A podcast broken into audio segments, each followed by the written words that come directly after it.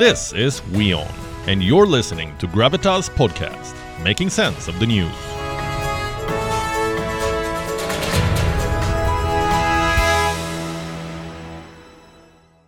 All right, now this, of course, is the big story tonight, and it is about a financial upheaval that has gripped Switzerland. Switzerland, remember, is the capital of the banking world. But this is a title that it may lose soon, courtesy Credit Suisse. This is the second largest bank of Switzerland, once the pride of the Swiss banking industry. But now it's a national embarrassment for the Swiss people. And here's why we say this. On Wednesday, the shares of the bank tumbled by as much as 25%. They fell to a record low of 1.56 Swiss francs per share. This development is, of course, very distressing for every shareholder because not since the financial crisis of 2008 has a Swiss lender faced this kind of turmoil. What explains this? And why is Credit Suisse in this kind of a crisis?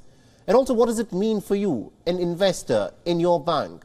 What could be the consequences, not just for Credit Suisse, but also will there be a ripple effect? Now, I ask these questions because this is an interconnected world, and no ripple stops at just one point because banks, as they say, have no barriers. This may or not may or may not become 2008 because the governments are at this time one expects a bit smarter. But if they are staving off today's crisis, the governments are also using other banks as a front in order to create an artificial barrier. A huge financial storm is at this moment raging, and no one can camouflage this.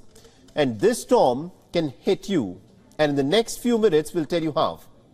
But first, let's try and understand as to what's happening. The crisis at Credit Suisse has been in the making for quite some time now. This is not something that has happened overnight, and this is not something that Credit Suisse can blame on what is happening in the United States of America. This is a crisis that's been brewing for the last several years.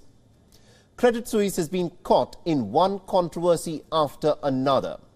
So let's give you a timeline of the events. And let's start with what the bank is presently facing. It is facing a criminal conviction for allegedly helping drug dealers launder money in Bulgaria. Now, secondly, this bank is also entangled in a corruption case in Mozambique. Now, thirdly, there is a spying scandal that involves a former employee and an executive. Fourthly, Credit Suisse is also involved in a massive leak of client data to the media. Fifthly, the bank's association with the disgraced financier Lex Greensill and also with the now failed New York-based investment firm Archegos Capital. These five factors have played a massive role in leading Credit Suisse into the current mess that it finds itself in. These incidents have clearly portrayed the bank as an institution that hasn't had a grip on its affairs. This, over the course of the last two years, has triggered huge client outflows in late 2022. Because remember, from 2021 onwards, the value of this bank has fallen by a staggering 85%. And people have been making a bank run to try and get their money out. The bank is, of course, trying to woo its customers back but a development last week has sent its efforts down the drain. No prizes for guessing as to what we are talking about. We're talking about the collapse of the three American banks last week the Silicon Valley Bank, the Silvergate Bank, and also the Signature Bank. Now, in a matter of seven days, these three important and pretty big banks in America shut down. The first two ran out of customers, and the third ran out of money. Their fall has quite obviously spooked the global investors, and they've begun ditching any bank that smells of risk and have now started withdrawing their money in piles, which is what has led to the collapse of the banking stocks globally. Now, Credit Suisse happens to be one of those banks with poor, shaky foundations and regulatory record that has been badly hit by the ripples that originated in the United States, resulting in a crisis that is now being talked about as the crisis of the 4S. On the 15th of March, its largest shareholder, the Saudi National Bank, has ruled out further investment, meaning that it has refused to provide any more cash to Credit Suisse. Now, the bank's chairman has said that it had already done enough, and now it's unlikely to pitch in more support for Credit Suisse. For the unversed, in October last year, the Saudi National Bank had invested a staggering $1.5 billion in Credit Suisse. This investment amounted to a stake of nearly about 9.9%. In return, the Saudis asked Credit Suisse to deliver a swift overhaul to live up to its reputation of being a 160-year-old institution that had the people's trust. But Credit Suisse simply could not keep up to its promise. It simply could not manage its internal affairs. And this is what has led to, this, to its fall from grace. So now you know what has happened. You also know as to how it has happened. And you also know as to why it has happened. But the question that should worry you is as to what happens next.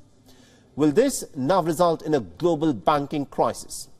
Could other banks now be next in line to fall? If yes, what could be done? What could be done to turn the situation around?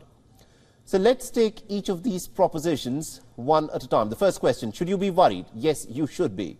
Because you see, immediately after the shares of the Credit Suisse tumbled, stocks in many European and American banks have also plunged as customers have started to pull their money out. And it's obvious that is what they'll do. The numbers will tell you the story. First Republic Bank has sunk by 7.7%. Huntington Bank shares have gone down by 5.7%. JP Morgan is down by about 5.5%.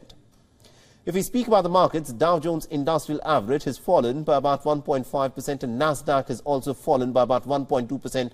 Standard & Poor's is down as well, but if you look at the banking specific stocks, then the fall is much sharper.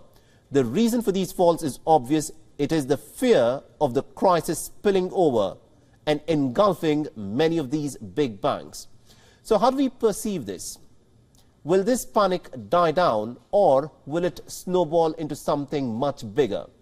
At this moment, no one anywhere in the world, not even the top bankers, know as to where this rot would actually lead us to. Because it is not clear as to how many of these big financial institutions around the world have an exposure to these assets that simply mean nothing. But let me take you back in time. And it's not that long ago, it is 15 years ago. The year was 2008 a bank filed for bankruptcy. Its name was the Lehman Brothers. This was the fourth largest investment bank in America. It had $639 billion in terms of assets and $613 billion in terms of liabilities. And naturally, it just could not bridge the gap and it fell. And the collapse had a domino effect of sorts. It resulted in a financial meltdown that swept through the markets one by one and investors started ditching the risky banks. This triggered what we now remember with a lot of pain in the past as the 2008 financial crisis. So are we witnessing a rerun of the 2008 mess? Is this going to be another Lehman Brothers moment? Well, the answer is both yes and no because in a matter of the last 10 days, four banks have hit rock bottom. Three have completely collapsed. The fourth one, the Swiss bank, is just about hanging on. It has got a new influx, a $54 billion bailout by the central bank in Switzerland, but it's difficult to predict whether Credit Suisse can still turn things around for itself. The analysts are issuing some pretty grim warnings, realizing that the risks that the banks face are pretty severe. But that said, not every bank is in a bad shape. There are big giants that simply haven't been touched by this crisis. Now, there are institutions such as the Bank of America, JP, JP Morgan, and Citibank that seem to have fared way better in this crisis over the course of the last 10 days. In the aftermath of the 2008 crisis, they had introduced annual stress testing to check whether they can withstand severe economic shocks, and they seem to have enough capital to ensure that they don't fall, even if customers start withdrawing their deposits. Until the time they remain standing, at this moment, it looks like Another financial crisis has happened in 2008 at this point of time may not happen. But then, as they say, with money, never say never. All of this is still a possibility. Nothing is guaranteed. And as they say, it's only when the tide goes down that you actually learn as to who's been swimming naked. The crisis of the 4S is a serious warning. And it is again exposed that the reason why banks fail, taking down the lifetime savings of millions of people with them, is that the greed and criminality of a few lax auditing and poor government regulation. That is at the heart of what leads to many of these banks to acquire assets that simply are not assets anymore.